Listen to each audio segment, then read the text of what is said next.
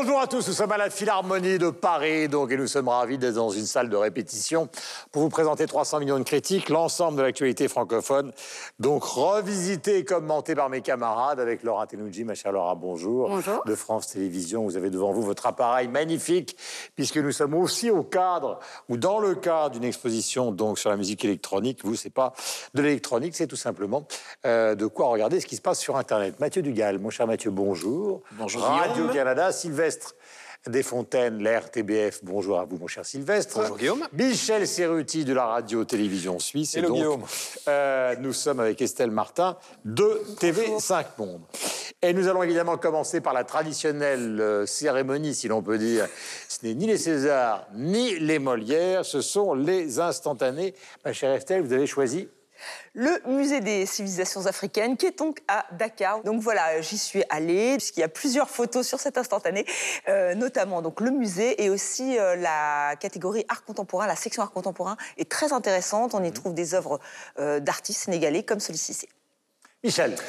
Une photo cette semaine euh, des Bibles de Gutenberg, une vraie, une originale. C'est la seule d'ailleurs que l'on peut voir en Europe. On la voit à la Fondation Bodmer, c'est à Genève. Magnifique endroit dédié aux livres et aux archives réquirites.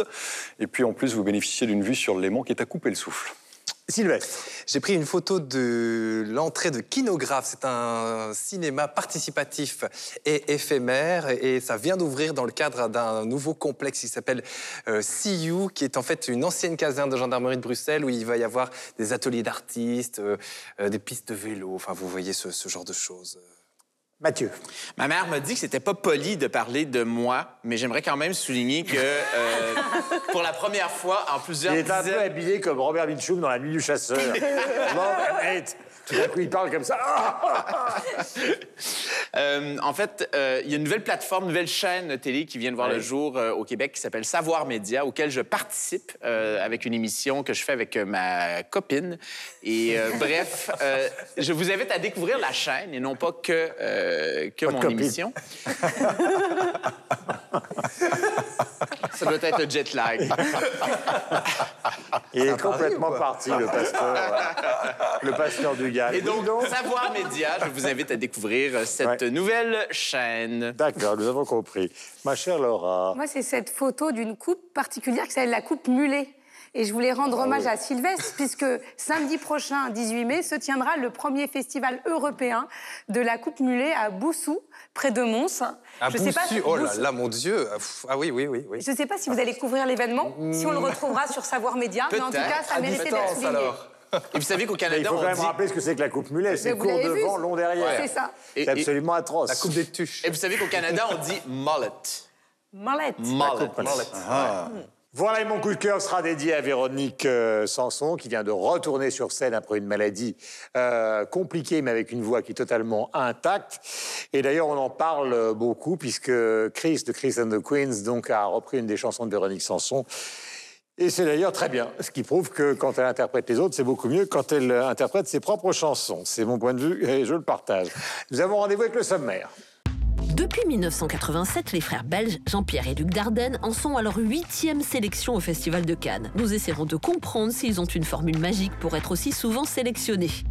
À l'occasion de la sortie du nouvel album de P N L, deux frères, nous tenterons de décrypter aujourd'hui leur succès phénoménal. Et enfin, nous évoquerons l'exposition événement qui se tient actuellement à la Philharmonie de Paris, consacrée à la musique électro, une expo que l'équipe a visitée. Instantané, invités et coup de cœur sont également au programme. trois cents millions de critiques, c'est tout de suite.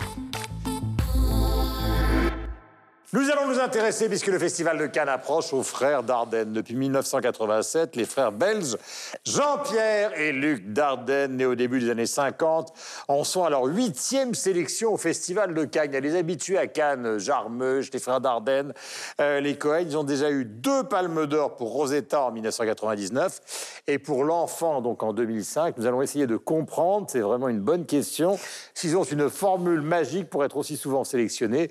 Voilà, et la question profonde concernant les frères Dardenne, c'est toujours la même. C'est beau, mais c'est chiant. Oui, oui. Ah, mais vous vouliez... Ah. Euh... Oui, et pour, et pour les Belges, c'est peut-être même chiant et pas beau. Euh, non. T'as euh, pas prévu tout... de rentrer en Belgique prochainement? Et non, j'ai pas prévu de rentrer en Belgique. Non, en fait, ce qui me, euh, ce qui me fascine avec la les frères... provocation, oui, évidemment, on est bien d'accord. Mais ce qui me fascine avec les frères Dardenne, c'est que euh, c'est sans doute le succès qu'ils peuvent avoir à l'étranger, et notamment en France, et notamment à Cannes, euh, un succès qui n'est pas nécessairement le même en Belgique. Et euh, j'y vois une raison toute simple, c'est que pour moi, il y a un manque, pour les Belges, un manque d'exotisme, c'est-à-dire un manque de, de, de, de décalage distance, ouais. entre la réalité filmée et la réalité vécue. En définitive, si je prends mon cas personnel, moi qui viens d'un village à la frontière française, voir des gens qui galèrent à Serein dans la banlieue de Liège, euh, ça ne m'intéresse pas nécessairement. C'est quelque chose même que j'ai vu euh, de mes yeux vus quand j'étais enfant. Euh, c'est une réalité que la plupart des Belges vivent parce qu'il y a toute une série de niveaux différents dans les villes belges et qu'on est peut-être moins segmenté euh, qu'en France ou que dans d'autres pays. Donc c'est une réalité en fait qui, que je n'ai pas nécessairement envie de voir au cinéma. Et je vais même aller plus loin, j'ai envie de la voir chez Ken Loach, qui raconte parfois la même chose, mais qui le raconte de, de l'autre côté de la Manche. Euh, je me souviens très bien, quand j'ai fait une partie de mes études en France, et je suis allé, la première fois que je suis arrivé à Sciences Po, là où j'ai fait euh, une partie de mes études, il y avait un ciné-club, et c'était La Promesse, des frères Dardenne. Et je me suis dit, je vais aller voir, je vais essayer de me faire des copains, et cetera. J'ai regardé le film que je... Vous voyez la motivation. C'est ce qu'on appelle la triangulation. Et... Je vais voir les frères Dardenne, mais c'est pour me faire des copains, voilà. Si possible. Et, donc, et, je, et je me souviens, donc c'était La Promesse. Et ce film ne m'a absolument pas touché parce qu'encore une fois, il n'y avait pas de distance. Et tous les gens qui étaient dans la salle ont crié au génie. Le prof de cinéma qui était là, il dit c'est magnifique, c'est incroyable, et cetera. Je dis c'est un mec sur une mobilette, quoi. Euh, non mais voilà. Et donc je critique absolument pas le cinéma. Poésie, non non, mais je critique absolument pas ce cinéma-là. Je vous dis simplement que de mon point de vue de Belge, ça a sans doute moins d'intérêt que pour un public cannois. Ou cannois de oui, manière générale. Aussi, ou de, oui. ou, ou, mais de... c'est aussi pour ça, vous avez raison, Sylvestre. C'est vrai que pourquoi il plaise autant au Festival de Cannes, Ken Loach aussi est de, est de retour hein, mmh. au, au Festival de Cannes, il est en lice pour la Palme d'Or. Jarmusch aussi. Jarmusch, alors, dit... alors Jarmusch, pour moi, n'est pas exactement, les, enfin, c'est pas exactement ce que je voulais expliquer. C'est-à-dire que je pense que le Festival de Cannes veut mettre en avant un, un cinéma social, un cinéma qui, qui nous parle du monde d'aujourd'hui. Là, là c'est Le Jeune Ahmed, donc c'est un, un jeune homme, un jeune Belge de, voilà, qui, qui, euh, qui devient euh, radical, enfin qui choisit un islam radical. Donc on est vraiment, vraiment pile dans les questions de, du temps. Et je pense que c'est ce qui intéresse. C'est le énième film sur ce sujet. Exact, oui, alors ça, effectivement, mais il n'empêche que le Festival de Cannes a envie euh, de montrer des films qui nous parlent de notre société, qui est à hauteur d'homme et qui a, un, qui a une fibre sociale. On retrouve ça chez Ken Loach, on retrouve ça chez les frères Dardenne. Ouais. C'est ce qui touche a priori. Voilà, je voudrais qu'on fasse un petit point. D'abord, on va rappeler quels sont les grands films des frères Dardenne grâce à Laura qui sait tout. Et après, et alors, vous savez d'ailleurs qu'il y a un classement. Il y a le site Sens Critique qui dit, voilà, on fait le top dix, selon les internautes, des dix meilleurs euh, films Dardenne. Donc, vous avez dit Rosetta, Deux jours, une nuit avec Marion Cotillard, euh, Le gamin au vélo avec Cécile de France, La fille inconnue avec Adèle Hanel, euh, Regarde Jonathan, Jonathan, qui était un documentaire, L'enfant, euh, que vous avez rappelé également, Le silence de Lorna et La promesse... Euh, dont a parlé Sylvestre. Alors, il faut expliquer que les frères Dardenne aussi, c'est quelque chose qui est assez proche, d'où euh, l'amour de la France, euh, de ce qui a été voulu au départ par la nouvelle vague, non pas par la version, comment peut-on dire, un peu expressionniste euh, à, à la Godard, c'est-à-dire extrêmement... Euh, romantique. Mais chez les Dardenne, c'est la caméra à l'épaule, c'est l'économie de moyens. Mais au niveau du dogme, par exemple, de voilà, la Zontrir, on est vraiment musique, dans, euh... dans quelque chose qui se veut euh, mais... dans une tradition très, très particulière euh, qui, et, de... et avec un maximum quand même, et ça c'est positif justement, d'émotions sorties des acteurs.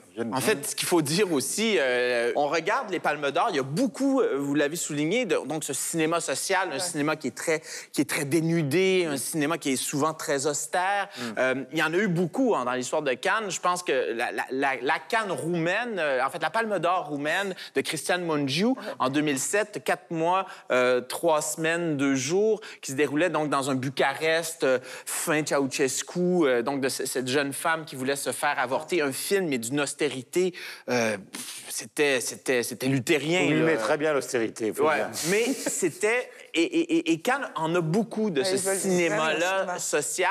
Euh, ça explique peut-être le succès bon. des Dardennes. Je pense que Bernard est encore plus loin. Rendons sur les Dardennes, Michel.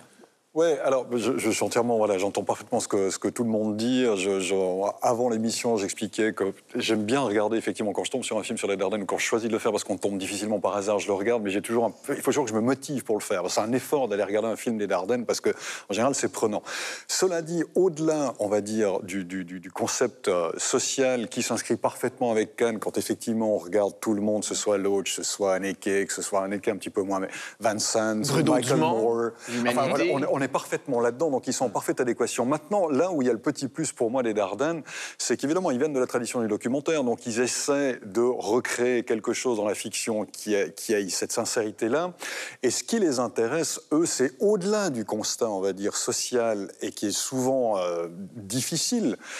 C'est-à-dire que tout ce qu'ils essaient de faire, eux, c'est de nous montrer le moment précis où tout d'un coup, chez l'acteur ou chez le personnage principal du film, il y a cette espèce de d'éveil, ce qu'on appelle, voilà, j'ai lu plusieurs articles pour ça, j'en suis pas arrivé tout seul, c'est la conclusion, une sorte d'éveil de la conscience morale, d'éveil de la conscience de l'acteur, le changement. Donc quand on prend conscience qu'il se passe quelque chose autour de soi et il y a un changement du personnage à ce moment-là.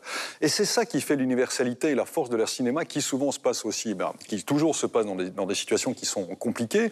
Et pour arriver à ça, on voit aussi que souvent ils ont travaillé avec des acteurs qui, qui, qui bossaient pour la première fois, Jérémy Régnier dans La Promesse, Amélie Duquesne pour Rosetta, Ahmed, c'est des, des, des comédiens amateurs, enfin, qui n'ont mm-hmm. jamais tourné, parce qu'ils préfèrent travailler avec des acteurs justement qui n'ont aucun Euh, background euh, cinématographique. À part Olivier Gourmet et Marion Cotillard. Il y en a eu quelques-uns. Et dans ce cas-là, disent-ils... Cécile de France, exact. Et dans, et, dans, et, dans, et dans ce cas-là, ce qu'ils disent justement et qui est intéressant, c'est-à-dire quand ils travaillent avec des acteurs ou des actrices qui sont chevronnés, ils les font bosser pendant quatre ou cinq heures d'affilée. Ils leur font faire la scène un nombre de fois invraisemblable jusqu'à ce qu'ils soient complètement crevés. Et quand ils sont crevés, à ce moment-là, eh ben, il va se passer le moment où le masque tombe et ils arrivent à atteindre, à toucher ce petit bout de sincérité qu'il y a même chez les acteurs et qui, du coup, eh bien, nous touche, nous, public, quand on regarde, parce qu'on a l'impression d'être à la juste distance pour participer ouais, d'une émotion. Quoi, ce qu'ils qu ont fait avec Marion Cotillard, c'est quand même assez époustouflant quand on la connaît dans ses autres rôles et quand on la voit dans un film des Frères Dardenne. Est pas, elle, elle est juste, il reste ouais. juste ouais. son, son humanité et il n'y a, a aucun phare, il n'y a rien, quoi. Et il faut, faut souligner que euh, le, le, la sept dogme de leur cinéma est peut-être un peu surfait, c'est-à-dire qu'ils travaillent beaucoup, notamment euh, l'éclairage. L'éclairage, paraît, il, il paraît que c'est hallucinant le travail qui est fait là-dessus, euh, ne serait-ce que pour placer dans le fond cet aspect, euh, ce faux naturaliste, ce faux naturel. Oui.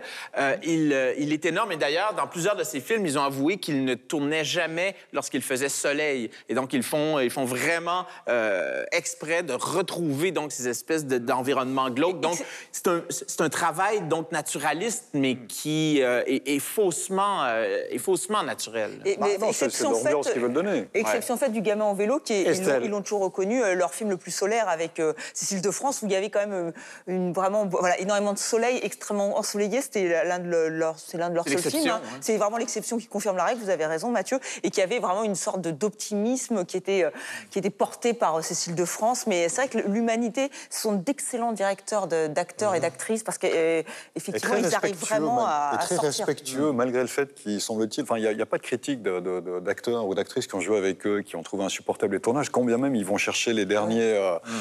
euh, les dernières ressources de ces acteurs, de ce qu'on a pu lire. Enfin bref, il y, y, ouais. y, y, y a un génie, il y a un génie, il y a un vrai talent dans oui. ce qu'ils font. Y a un talent, mais là, ce qui est fou, c'est que sur les réseaux sociaux, c'est un peu comme ici, c'est-à-dire qu'on dit, on fait comprendre que ça peut être chiant, hein, comme vous l'avez dit en introduction. Non, je ne l'ai pas dit, je l'ai suggéré. Vous l'avez suggéré. Et sur les réseaux sociaux, on dit exactement la même chose. Faut que... Il y a, y, a, y, a, y a de vrais débats qui sont instaurés, et dit, mais pourquoi on ne peut pas les critiquer? Pourquoi on ne peut pas dire euh, ce que sont réellement leurs films? En tout cas, pourquoi on ne nous laisse mais... pas la parole? Et quelqu'un, un internaute, dit « Ah si, si, si », en répondant à un autre qui dit « Comment tu oses t'attaquer aux frères Dardenne ?» Il dit « Ah si, c'était super, c'était chiant à mourir, mais c'était vraiment très bien. » Et c'est vraiment ce qu'on retrouve, c'est qu'il y a quand même un, un débat entre... Ils sont presque inattaquables, même sur Twitter, qui est un réseau qui ne se prive pas de... de critiquer en général. Cela étant dit, il existe un minimal art, il peut y avoir un cinéma minimal. Par exemple, vous avez des films de Karl Dreyer dans l'histoire du cinéma qui fonctionnent euh, pratiquement euh, que sur des gros plans. Tout ça est une tradition du cinéma qu'ils intègrent ou qu'ils incarnent parfaitement. Le jeune Ahmed est donc un long métrage sur la radicalisation islamiste, je le rappelle. Euh, ce sont, euh, pour les Belges, quand même, deux metteurs en scène Euh, très important, même si effectivement l'exotisme vu de l'intérieur de la Belgique est tout à fait différent euh, que vu du Festival de Cannes. Jean-Louis Murat, sacré personnage, donc qui vit retiré, qui enregistre des albums euh, très en colère dans une récente interview au journal Les Inrocks, qui a qualifié le groupe P N L, dont nous allons parler dans un instant, euh, de niveau du Club Dorothée sur le plan musical. Comparaison évidemment peu flatteuse, nous allons pouvoir débattre dans un instant. Euh, Jean-Louis a, a souvent l'occasion de flinguer tout ce qu'il chante. En tout cas, c'est à l'occasion de ce nouvel album de P N L, de P N L, je vais y arriver, Deux frères, dont je vous propose de découvrir un extrait tout de suite. O D D, je la passe la détaille, la pécou, la viscère, tes regrets devant ton bébé. Je sors de chez toi, je reprends ta voiture mal garée, puis je retire ton P V. Je recherche un billet, des affaires, des plans dans la planque, un peu trop peiné. Je fais un bisou à mes cafards dans la cave, plus dix les pectoraux gainés. Les bacs que t'aimas parce que les Yankees ne tomberont jamais sans messagerie. Un poteau démarre dans la jungle, j'y suis H vingt-quatre, j'y fais des singeries. La rue, je la dévalade tout à l'heure avec du Gucci comme Mitch. Je me promène dans les beaux quartiers avec le seum qui fait peur aux riches.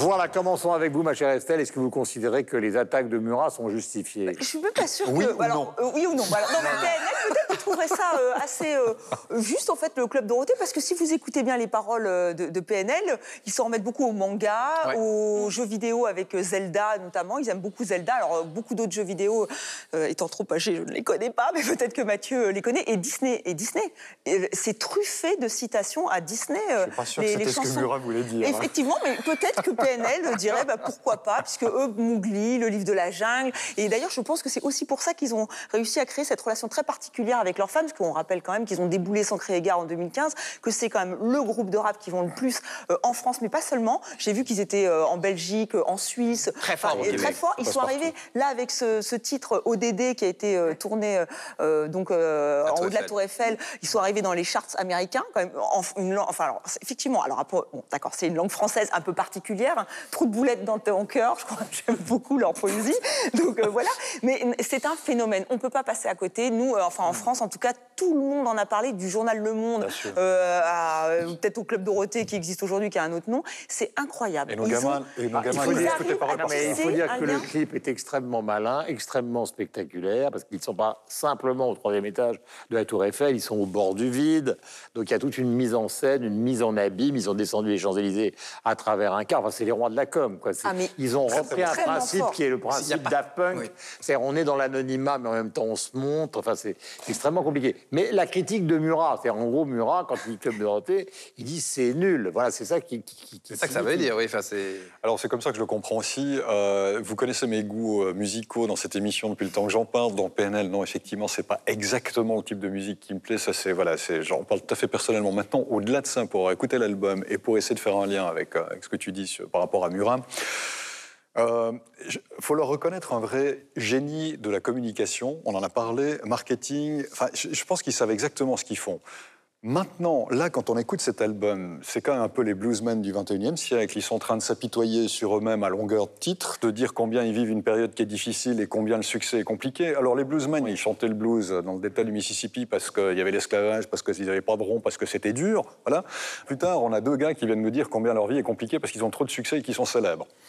Mais il n'y a pas seulement ça. Ils, ah. ils viennent des cités quand même. Ils viennent des cités de Tartaret. De, de Tartaret. Ils ont une oui. vie difficile. Leur père était oui, fait, avant, fait de la prison. Avant, enfin, mais là, maintenant, avant, hein, oui, oui. Mais avant, mais c'est le syndrome du deuxième et du troisième album. Mais ce qu'ils sont en train de chanter maintenant, c'est dire qu'ils ont des chambres d'hôtel et ils ont en train, on est en train un petit peu de perdre notre identité. C'est un peu compliqué. Oui, c'est vraiment ça. Alors moi, je moi, je veux bien jusqu'à un certain point. Oli et Big Flo disent la même chose aussi. C'est très compliqué. Mais il y en a, enfin, il y en a d'autres aussi qui font un petit peu ça. Big Flo et Oli, d'une certaine manière aussi, ils ont un petit peu peur. Alors effectivement, M H D aussi, d'une certaine manière, nous raconte un petit peu que le succès fait qu'il ouais, il en a très peu. On est, oui. Mais ce que je veux dire, il y a un petit peu ça. Moi, moi j'ai quand même un tout petit peu de peine à me dire ouais. que finalement, euh, conduire ou être conduit dans une limousine... Mais est-ce que c'est nul? Parce que c'est ça, non, ce que pas dire, ça. Pas... Mais je pense que d'abord, d'abord, il faut quand même bien dire aux gens qui nous regardent que nous ne sommes pas la cathédrale du bon goût. C'est simplement une conversation qu'on a ouais. autour de cette histoire-là. Pour essayer de, de réfléchir. On est aussi... J'aimerais juste terminer là-dessus. Oui. Après, voilà. Je ne sais pas si c'est bon ou pas bon, parce que manifestement, ça plaît. Tous nos gamins connaissent P N L par cœur, les chants P N L par cœur. Donc, a priori, ça marche. Donc, pour eux, ça a l'air d'être bien. Moi, ce que je veux dire, je trouve que quand même, c'est un petit peu particulier aujourd'hui de nous retrouver dans ce système-là. Mais en même temps, j'ai l'impression que comme les rappeurs, pendant un certain temps, ont bâti leur carrière au départ en disant combien leur vie était difficile dans les cités, que c'était compliqué, mais une fois qu'ils atteignent le succès, ils ne peuvent plus dire ça, puisqu'ils ont atteint le succès. Donc, aujourd'hui, légitimement, la seule chose qu'ils peuvent dire pour continuer dans un répertoire où on ne chante pas l'amour, les, les fleurs jaunes et le ciel bleu... À, à l'ammoniac, ah ouais. il y a un peu d'amour dans la... Oui, mais c'est quand même à l'ammoniac, l'amour. Hein, mais, mais cela dit, on est très proche... Robert. On est très proche d'eux. Et ici, Love en France, peut-être... amour... Peut-être que la, la, la question de l'insécurité linguistique, on la sent moins ici, mais euh, si on regarde d'un point de vue du Québec, où euh, on est littéralement euh, assailli par l'anglais, de voir que on a de jeunes chanteurs qui redonnent aux Français... Euh, une oui, couleur contemporaine, moi je dis bravo. Et quand je vois justement des jeunes au Québec qui voient un groupe, mais qui fait les, les, les, le, le, le top des palmarès, euh, pas seulement euh, en France, mais ailleurs, et même, aussi. Vous l'avez ouais. mentionné, ouais. même ça traverse, ça va aux États-Unis, euh, on a même des rappeurs américains qui, qui, qui admirent cette poésie-là. Bon, je veux bien, d'un point de vue, peut-être, son analyse, leur parcours, et de dire, effectivement, mm. euh, bon, t'es pas à tes débuts, et d'ailleurs, leur premier mixtape, hein, c'est deux mille huit, hein, ils sont là depuis depuis très longtemps. Euh, ça fait longtemps qu'ils qu'ils, qu'ils produisent. Mais en même temps, quand on regarde d'un point de vue de l'histoire de la chanson française, est-ce qu'on reproche, est-ce qu'on reprochait à Fréhel de faire du Fréhel euh, au début du siècle? La chanson réaliste française, c'était ça. Euh, on, on glorifiait la, la vie du petit peuple. Aristide Bruand faisait exactement la même chose. Alors, je veux bien que Murat trouve ça nul, mais mm. euh, on, on, on, on s'inscrit aussi dans une histoire de la chanson française euh, qui n'était pas nécessairement vous... toujours de la très, très grande chanson. Parlez... Quand Miss Tinguette dit qu'elle veut marier un millionnaire, non, mais, euh, mais, mais, on, mais, on là, lui reproche je... ça. Ah, non, ben, là, ben, il s'auto-apitoie, il s'apitoie sur eux-mêmes. Oui, mais... Non, mais oui, le... Pardonnez-moi, mais essentiel. Vous oubliez un élément essentiel. Vous ne parlez que du, du, du fond. Alors que euh, pour moi, il ah. euh, bah, y a la forme. Il ouais. y a la forme. La forme est réussie. Honnêtement, moi j'ai un coming out à faire ici dans ah. l'émission. Ah. Allez. Je suis vieux. Là maintenant, P N L pour moi c'est un jalon. Parce que je me dis, je ne comprends pas. Je ne comprends pas. Je, peux, je pouvais comprendre Corbier, je pouvais comprendre les musclés, euh, puisqu'on parle du Club Dorothée. Dorothée. Je ne comprends absolument pas ce langage musical qu'est la musique de P N L. Mais hyper lente, lente, hyper lente, hyper vocodorisée, euh, autotunée, ah, insupportable. Euh, insupportable. Je ne Pour comprends moi. Pas. Mm. Euh, déjà, il euh, y a, y a savez, eu Kanye West qui a travaillé sur le même genre de processus, mais les compositions étaient différentes, elles étaient pour moi beaucoup plus riches qu'elles ne le sont ici. Là, j'ai l'impression qu'il faut euh, fumer trois pétards pour pouvoir rentrer dans, dans, dans, dans ce genre de, de ah, musique. Je suis pas d'accord, O D D, ça reste dans la trappe. C'est là que je dis que je ne comprends pas, et je respecte totalement les jeunes générations qui, qui écoutent ça, mais je ne Je comprends pas, je n'arrive pas, j'ai ben, déjà écouté... Il faut aimer le trap. Et, ouais, mais c'est même... Si, si on n'aime pas le trap... Alors, mais alors, alors on peut aller là, mais c'est de la trappe de mauvaise qualité, parce que pour moi, la trappe, c'est pas ça. Enfin, ouais, enfin, il faut peut-être expliquer ce que c'est que la trappe pour euh, peut-être ouais. tous ceux qui connaissent mais, pas. Mais ce que je veux dire, c'est que, je, encore une fois, je ne comprends pas. Je, je ne comprends pas. Cela étant dit, rap ralenti un peu. Voilà, mais là, c'est... Un mot sur la trappe, qu'est-ce que c'est? Ben, c'est un... dire parce que c'est anglo-saxon. Ben, euh... c'est c'est un, un des nombreux, une des nombreuses variantes euh, de, de rap où euh, on, on ralentit le beat mm-hmm. énormément.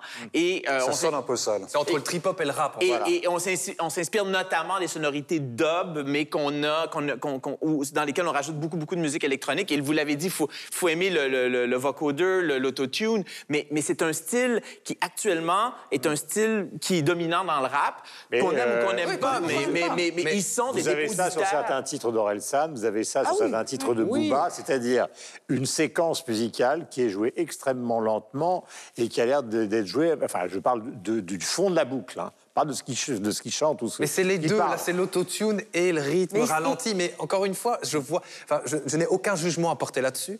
Partons du principe Pas que j'ai été, non, non, mais partons du principe que j'ai, euh, j'ai eu un jour quatorze ans euh, et que à un moment donné, il y avait d'autres gens qui disaient mais ce que t'écoutes c'est de la merde. Et ça, je n'ai absolument pas envie de dire ça. Je peux juste dire que je ne comprends pas ce mode d'expression aujourd'hui. Point. C'est un véritable phénomène. On parlait de communication, leur clip. C'est plus de soixante millions de vues pour O D D, à l'ammoniac quatre-vingt-dix millions. Il y a même une chaîne YouTube qui s'appelle Hard Disk qui va décrypter le clip O D D pour dire est-ce que c'est vraiment tourné à la Tour Eiffel, est-ce qu'ils ont eu les autorisations. Donc on sait à quelle heure ils ont commencé à tourner, juste avant la tombée de la nuit, jusqu'à quelle heure ils ont tourné. Et vous parliez de ces deux frères qu'on voit un peu dans le vide finalement. Alors, ah oui. Est-ce que la sécurité les a autorisés à faire ça? Et là, le, le, celui qui gère ce, ce site internet, il dit regardez bien, si vous faites un arrêt à la minute trois vingt-deux, vous voyez la corde du harnais qui est encore visible. Donc ils vont décrire. C'est un tel phénomène que même leurs clips sont décryptés, mais on voit les erreurs. Il y a une parodie O D D euh, à Didier Deschamps, je ne sais pas si vous l'avez vu, qui fonctionne ah. très très bien aussi, qui est très très drôle, parce qu'O D D, on ne ah savait non, pas ce que ça voulait dire. A priori, c'est au détail, c'est-à-dire vendre au détail... Euh, Et P N L, ça veut dire « peace and love » quand même. Parce qu'on n'a pas dit ce que vous dites. « Peace and love ». Oui, « peace and love ». Ouais. Neurolinguistique. Euh, quoi qu'on pense de leur musique, je trouve que le clip est quand même très réussi. Ouais. Euh, parce qu'il évoque, vous savez, ces célèbres photos des années trente où on voit les ouvriers qui sont en train, sur une poutre métallique, de, de déjeuner à New York pendant la pause déjeuner. Ils sont complètement dans le vide, comme ça, avec une sorte de cam, les casquettes. Ils, ils sont habillés comme Henri Fonda. Comment ? Et ils n'ont pas de harnais de sécurité. sécurité. Et là, c'est vrai que euh, ça tranche complètement, le fait qu'ils soient en hauteur. Et évidemment, la, ré, la, la résonance mondiale, j'allais dire, pour parler français, bicose de Tour Eiffel, est extrêmement maligne. Alors, je ne sais pas lequel, qui dirige cette affaire-là, mais c'est quand même extrêmement ils, malin. Ils avaient ça déjà fait très fort. Ils sont allés tourner un clip à Scampia, donc qui est cette fameuse cité, euh, la banlieue de Naples, euh, qui, qui, qui est une cité euh, absolument... Sur leur premier album. Ouais, ouais, sur le premier album, Le Mondorien. Déjà, ça, c'était une prouesse, c'était une performance. Le clip était déjà hyper bien fait, oui. mais le fait d'aller tourner devant cette cité, c'était quand même aussi très fort. Mais ouais. c'est ça aussi, faire de la musique aujourd'hui. C'est de, ah bah, c'est de, c'est de, de, de, de, de maîtriser... Tout tous les outils ouais. de, de la com, et eux... Ah, puis musicalement, je ne sais pas vous, mais au D D, moi, ça reste ah oui, dans ma tête. Il y a une pop. mélodie qui est quand même... Pop. Oui, enfin, voilà. Voici, voilà ou voici. En tout cas, nous avons terminé. trois cents millions de critiques, vous le savez, a pour décor cette semaine la Philharmonie de Paris, qui est le temple de la musique, un petit peu.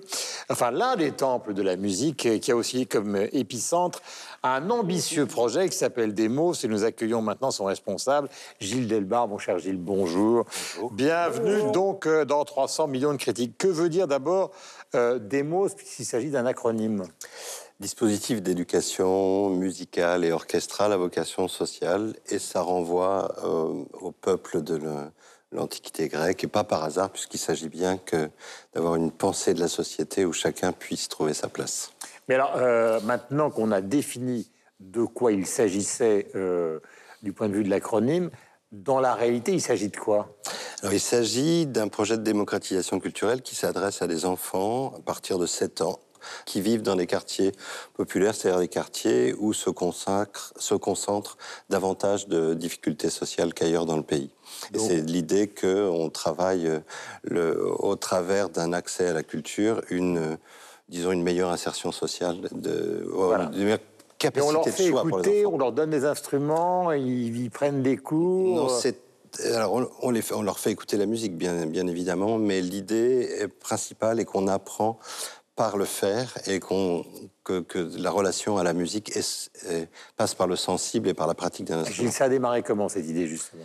Ça a démarré en deux mille dix, et c'est en même temps qu'un qu'un prolongement de, de pratiques qui, qui existaient déjà à la Cité de la Musique. Ça s'est inscrit aussi dans cette espèce de grand mouvement international qui donne à la musique, et en particulier à la musique en orchestre et en orchestre symphonique, qui donne une... une place dans la dans l'idée que, que que ça va contribuer à la à la construction d'un citoyen. Et justement, est-ce que vous considérez qu'il y a dans la musique quelque chose qui participe de l'intégration sociale? Alors, C'est toujours difficile de répondre au sujet, euh, euh, savoir si c'est vraiment la musique qui, euh, qui fait cela. S'il y a une chose sur laquelle, dont je suis à peu près sûr, c'est que ce sont les arts en général. Pourquoi? Parce que les arts ont une spécificité par rapport à d'autres savoirs, euh, une spécificité qui, qui met l'accent sur le, le développement des capacités imaginatives et des capacités émotionnelles en particulier. Mm-hmm. Et ça, c'est le plus important. Et je, c'est, je, c'est ce que j'ai souvent vu dans ce projet. Lorsqu'on voit dans les yeux des enfants ce que reflète ce, que, ce qui est en train de se passer euh, à l'intérieur de leur âme, si je puis dire, mmh. eh bien, on est dans une situation où on a accès à la profondeur de l'être humain. Et si soi-même on l'a vécu, on est capable de l'identifier chez les autres. Et Qu'est- ça, je pense que c'est pareil pour d'autres arts. Quels sont les temps forts, justement, de, bah, de, ce, de ce processus ? Alors, donc, c'est trois années, à raison de quatre heures par semaine. Donc, c'est, c'est quand même une pratique assez intensive, même si dans d'autres pays, des modèles similaires euh, sont basés sur davantage d'heures de, de pratique. Et pendant ces trois années, il y a d'abord rencontre avec le chant et avec la danse. C'est les premières étapes.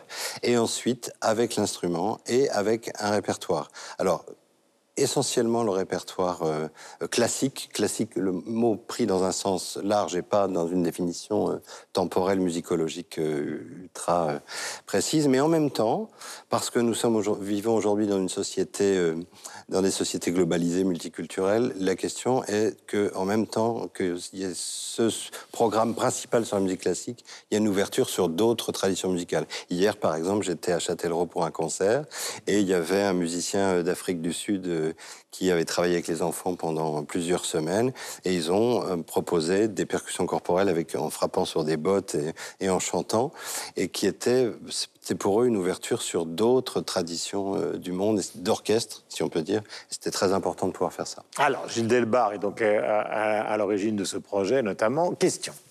Est-ce qu'il y a des réticences euh, quand les enfants commencent ce, ce, ce programme? Je me posais, je me posais cette question-là. Je les ai vus répéter tout à l'heure. C'est, c'est, c'est fabuleux. J'ai vu une, une, une petite, elle devait avoir, je sais pas, cinq ans. Elle avait un petit bandana, des baskets et, et un mini violoncelle.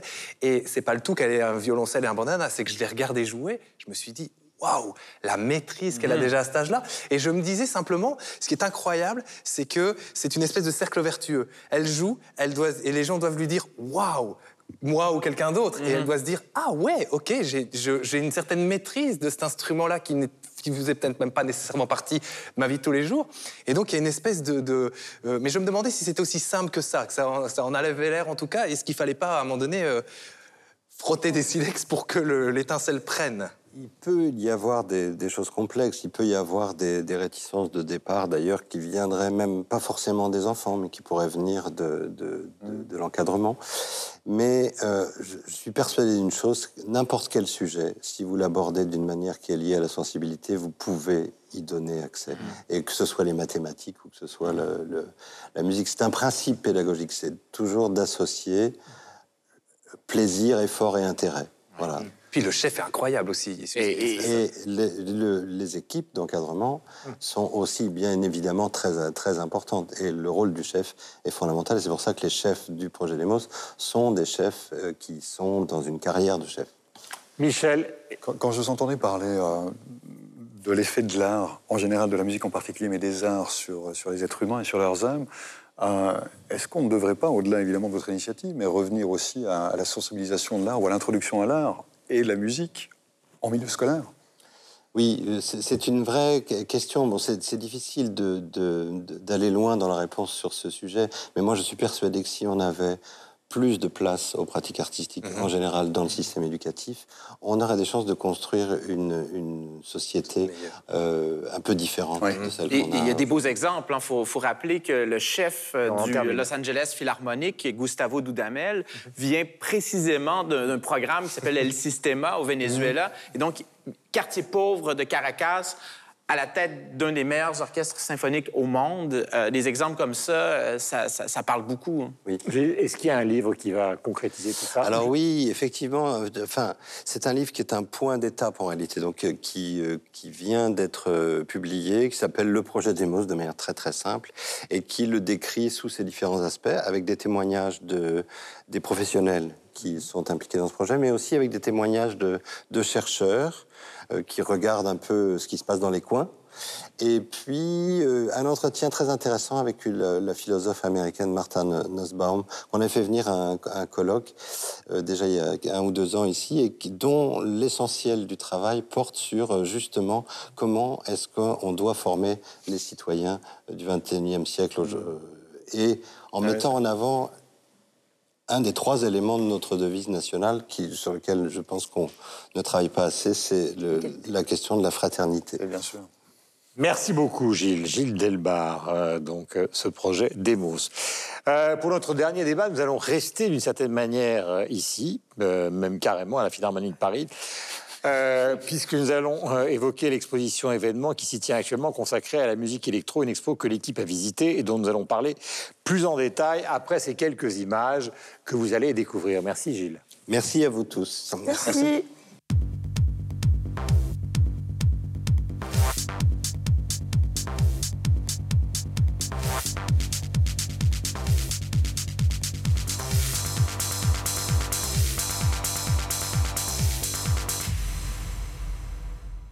Cette exposition, nous commençons par Mathieu, grand fan d'électro avec Sylvestre. Ouais, donc moi, je suis vraiment le public cible pour euh, cette expo-là parce que moi, j'ai vécu mes années quatre-vingt-dix euh, au son des musiques électroniques. Moi, je suis quelqu'un qui, qui, qui, qui a découvert ce continent-là au début des années quatre-vingt-dix.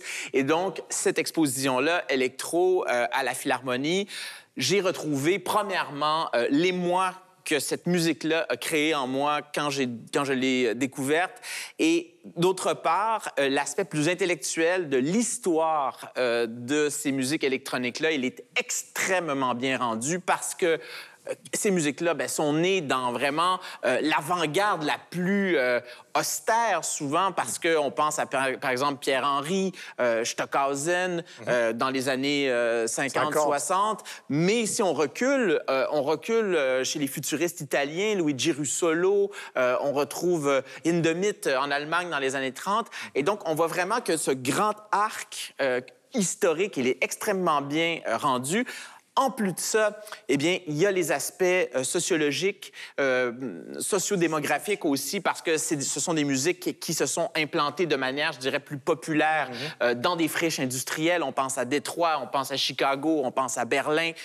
Tout est là, on les entend, ces musiques-là. Euh, la scénographie, elle est magnifique parce qu'on a vraiment l'impression d'être dans un club.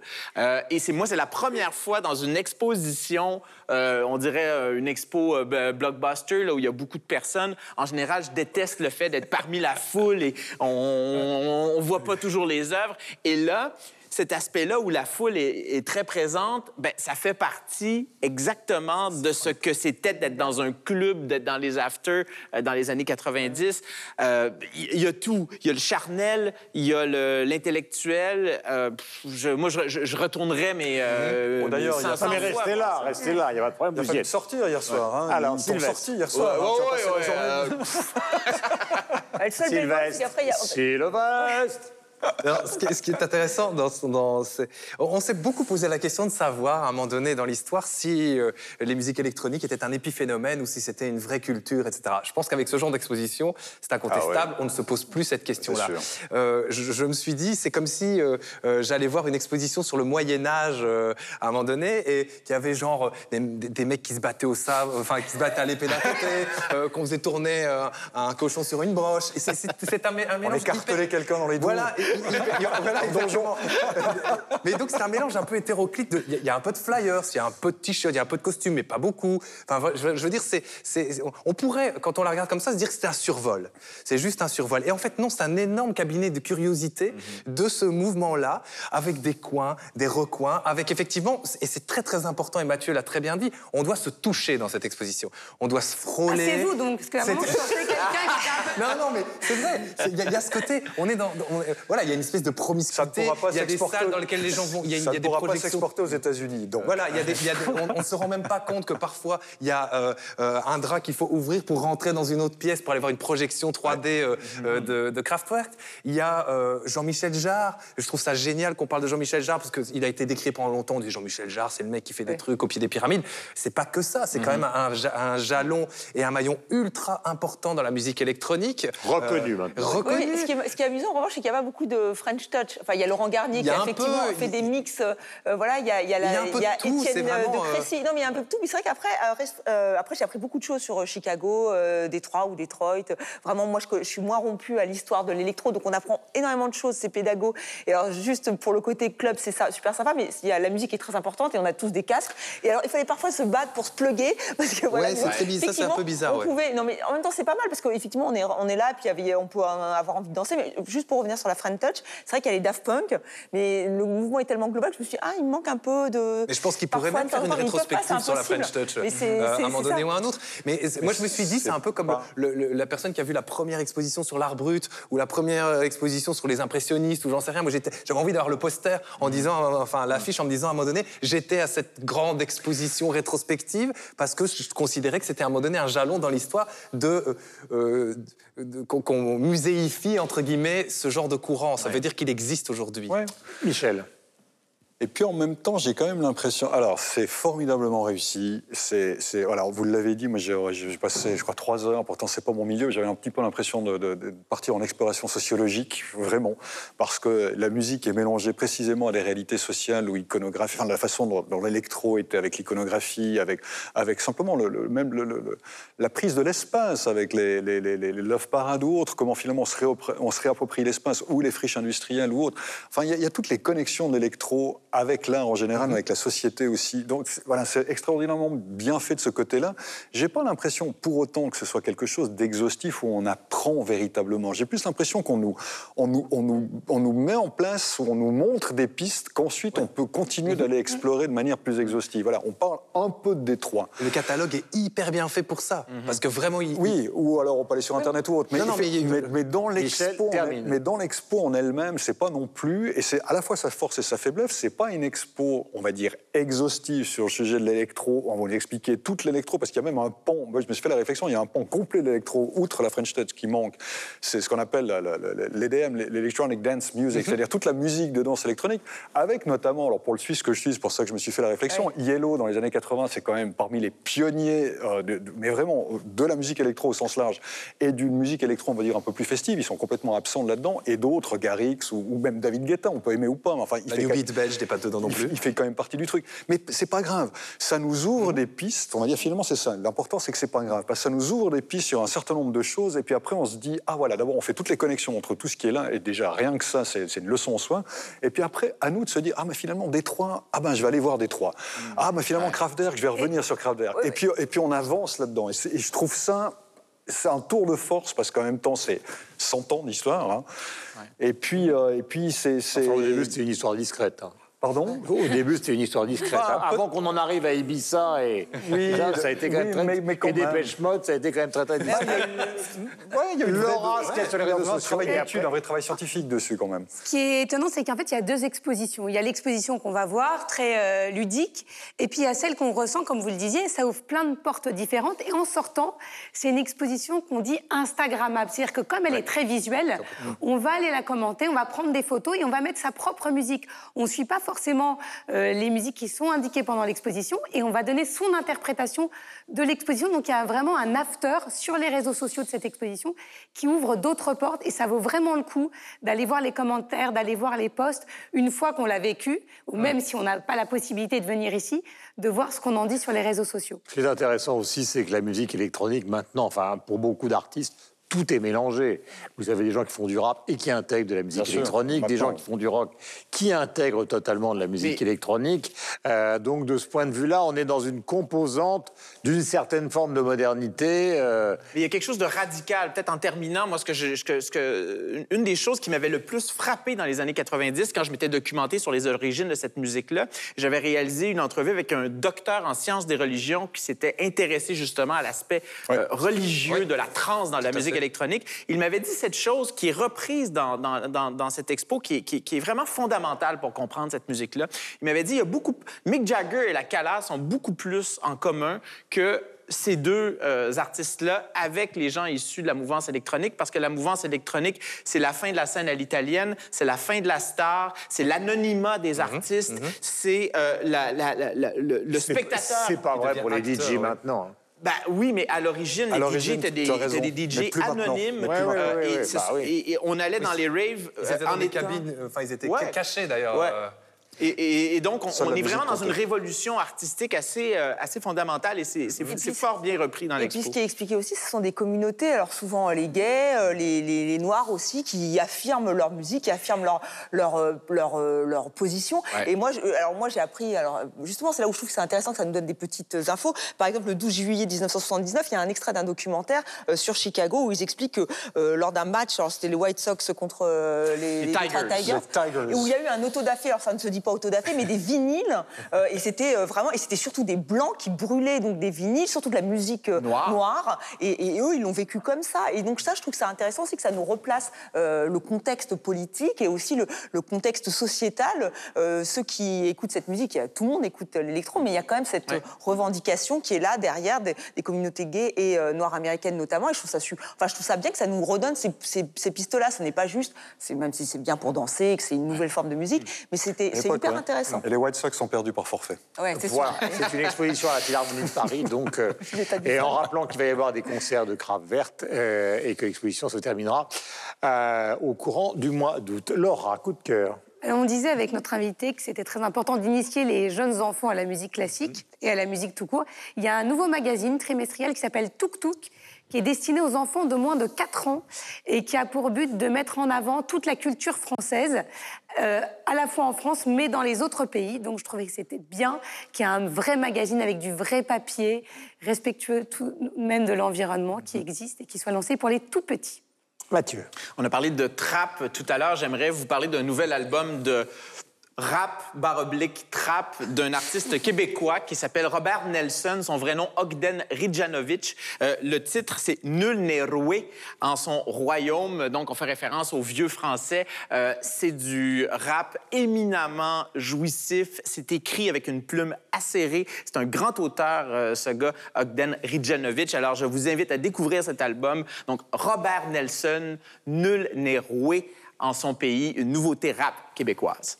Sylvestre. Pour rester dans la thématique électro, un groupe, un duo Compromat, c'est Vitalik le français avec Rebecca Warrior, chanteuse de Sexy Sushi, euh, qui ont décidé de faire un album ensemble qui s'appelle Traum und Existence et euh, qui est un album bien qui balaye aussi voilà, le rêve ou l'existence en allemand ouais, oh, et qui euh, euh, balaye aussi, euh, j'allais dire, trente ans de musique électronique de manière assez subtile et assez intéressante. Michel. Un disque également pour clore cette émission, ça va t'intéresser Mathieu, que l'on doit à une artiste canado-suisse ou suisse-canadienne qui, dans la vraie vie, s'appelle Barbara Lenhoff et qui est la moitié d'un groupe rock-punk assez connu en Suisse et au-delà qui s'appelle Peter Kernel. Là, c'est un projet solo qu'elle signe sous son, un pseudo du nom de Camilla Sparks, avec trois S, une sorte d'électro post-punk. Franchement, c'est génial, c'est âpre, c'est sombre, c'est planant, c'est à la fois élégant, c'est brutal, c'est le titre de l'album d'ailleurs. Je trouve ça formidablement réussi, avec un vrai caractère, une vraie personnalité brutale. Camilla, Camilla Sparks, vous écoutez ça. Là, il va y avoir compète, hein, parce que moi aussi, j'ai un artiste français, euh, vraiment électro. Alors, entre électro, euh, les Inrocks disent que c'est entre Bachung et, euh, et les Daft Punk. Il est génial, il s'appelle Hervé. Je vous vraiment écouter ah ouais. son morceau qui s'appelle Va Piano. Euh, c'est planant. Là aussi, il travaille aussi beaucoup sur la scénographie avec mmh. la lumière et tout. Il a donné un, un concert à la Gaieté Lyrique. Hervé, il est incroyable aussi. Donc, vous, voyez, vous allez pouvoir écouter de la bonne musique, du bon son euh, ce soir. Voilà, très brièvement, Jean Quatremer, qui est journaliste à Libération, grand problème, grand spécialiste des questions européennes, il vient d'écrire un livre traçant toute l'histoire de l'euro dans le contexte euh, des élections européennes et d'une simple réflexion personnelle. Lisez ce livre, c'est absolument passionnant. Merci. Nous sommes à la Philharmonie et nous remercions évidemment l'Art Philharmonie de nous accueillir pour trois cents millions de critiques. On se retrouve la semaine prochaine. Y a pas de courage sans peur, je serre les dents, je serre les dents. Quand c'est le temps qui prend, je fais piano. Le passé vient frapper comme une gauche, je serre les dents. Le corps qui d'un coup se désaccorde, va piano. Toujours sourire, toujours sourire. Serre les dents, resserre les dents. Toujours sourire, toujours sourire. Va piano, ouais, va piano.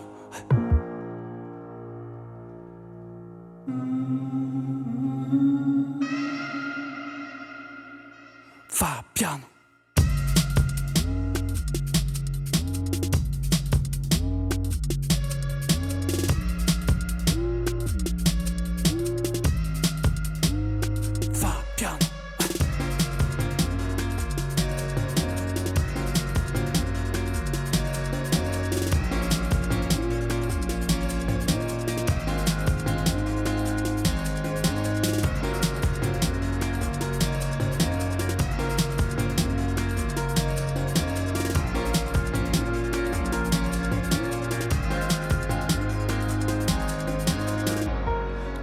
saureur, toujours saureur. Ça